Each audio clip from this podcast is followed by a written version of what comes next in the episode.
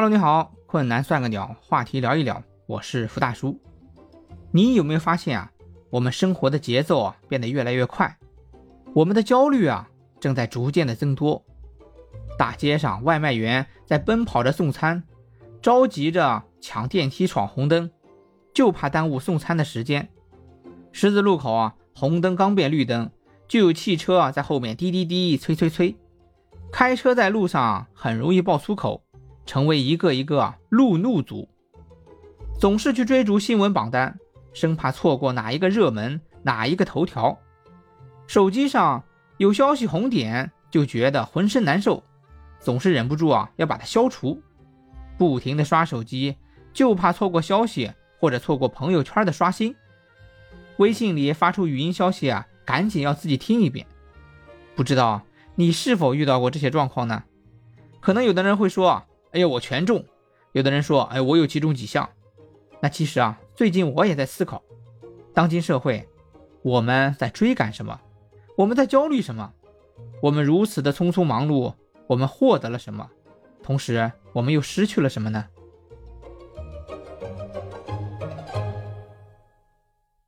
我呀，经常会干这样的错事。扔垃圾的时候想偷个懒，不想走那几步路，想远远的把垃圾扔到垃圾桶里，结果没扔进去，还得走过去捡起来，然后再放到垃圾桶里。想赶紧把某项工作完成，准时下班，结果忙中出错，还得返工，反而耽误了下班。可能别人也有类似的情况。开车走在路上，想赶紧到达目的地，想抢个道，结果汽车跟别人发生了擦碰，反而是耽误了行程。如果我们开车到一个陌生的地方，开车的时候一味求快，不去仔细的看地图，听导航，瞅路标，一旦开快了，错过了路口，或者走错了路线，还得想办法掉头回来。生活中总是有很多这种越想变快反而变得越慢的情况。我想到一个故事讲的是一个小和尚挑了一担行李往城里赶，途中他向一个路人打听能否在城门关闭之前进城。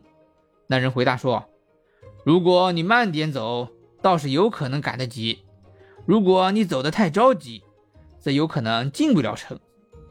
小和尚心里暗笑这人是故弄玄虚吧，脚下不由得加快了脚步，结果因为跑得太快被绊了一跤，行李散落了一地，连担绳也摔断了，只得停下来重整担子再上路。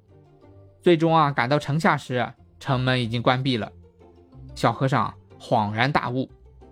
其实我也有点感悟，拔苗助长，欲速则不达。我去查了一下欲速则不达的出处，是出自论语子路。有一年子夏因为才能出众，被派到莒府这个地方做地方官。临行之前他向孔子请教为政之道。孔子告诉他，欲速则不达，做事情不要那么着急，不要因为眼前一些微小的好处而忘了大局，一味的求快，非但不能起到好的效果，反而容易耽误了大事。子夏听了深受启发，就带着孔子的教诲前往莒府上任去了。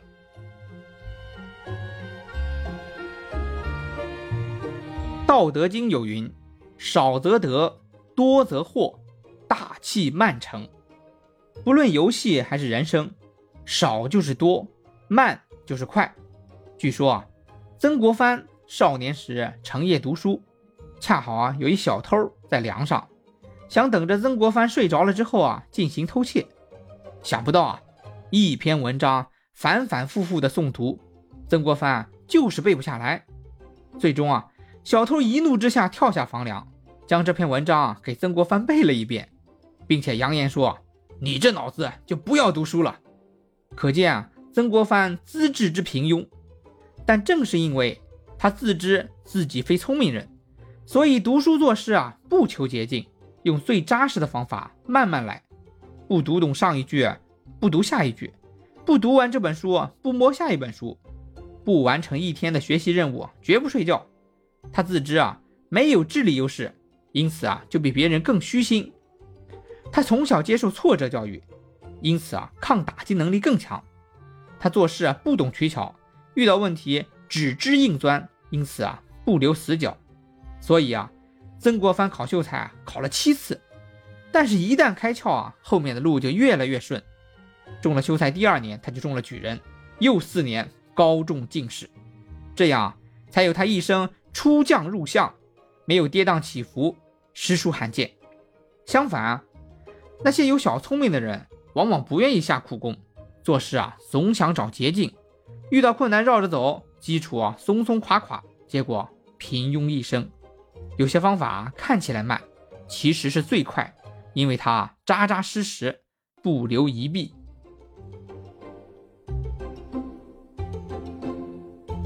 有时候啊快就是慢，慢就是快，好像在跟人作对。你越急于求成，很想快速完成，结果啊越发缓慢。而你如果慢下来，结果反而能快点达到目的。毛竹的生长过程就反映出啊慢就是快所蕴含的哲理。毛竹啊是一种多年生的高大乔木，广泛分布于中亚热带。毛竹有一个很特别的地方，就是在栽种后的最初5年中，你根本看不到它的生长。即使啊生存环境十分理想也是如此。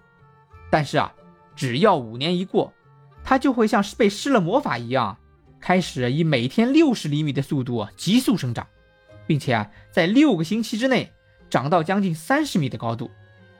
当然这个世界上是没有魔法的，毛竹的快速生长所依赖的是长达几千米的根系。其实啊早先看上去默默无闻的它，一直都在悄悄地壮大自己的根系。毛竹用5年的时间武装了自己，最终创造了自己的神话。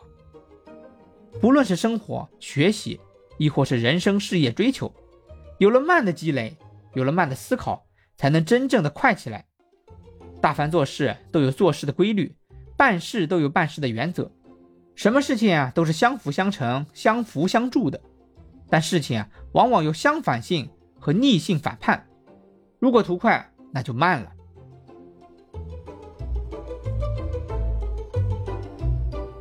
说到慢就是快啊，其实我最开始想到的是那个超级网红李子柒，他被称为啊东方美学生活家，微博知名美食视频博主。几个月的时间，全网粉丝量就达到2000万，累计播放量近30亿，被誉为2017年第1网红。其实啊李子柒在刚开始走红的时候，有很多广告商就找来了，有人啊想花200万，仅仅是想在视频里露个脸，有人想请李子柒参加商业活动。我们不知道当时李子柒啊想不想拿这个钱，但是我们知道他肯定没答应。他啊用了2年的时间专心制作视频。一个食物制作视频往往从播种到收获、腌制、窖藏需要跨越1整年，这在同类视频中啊是不多见的。大量优质的作品也就在这2年的时间内产出了。随后短视频风口爆发，此时专业努力、文艺范十足的李子柒啊就把同行远远的甩在后面了，并且顺着风口啊迎风而起，从国内火到国外，全网粉丝过亿。于是啊李子柒建立了自己的个人品牌，赚钱也就是自然而然的事情了。2020年据媒体保守估计，李子柒收入超 1.6 亿，当年拒绝掉的广告啊现在看来连个零头都算不上。慢下来之后才有之后的爆发，不着急，稳扎稳打。我感觉啊李子柒就像一壶陈年的好酒一样，需要时间的酿造才能出品质。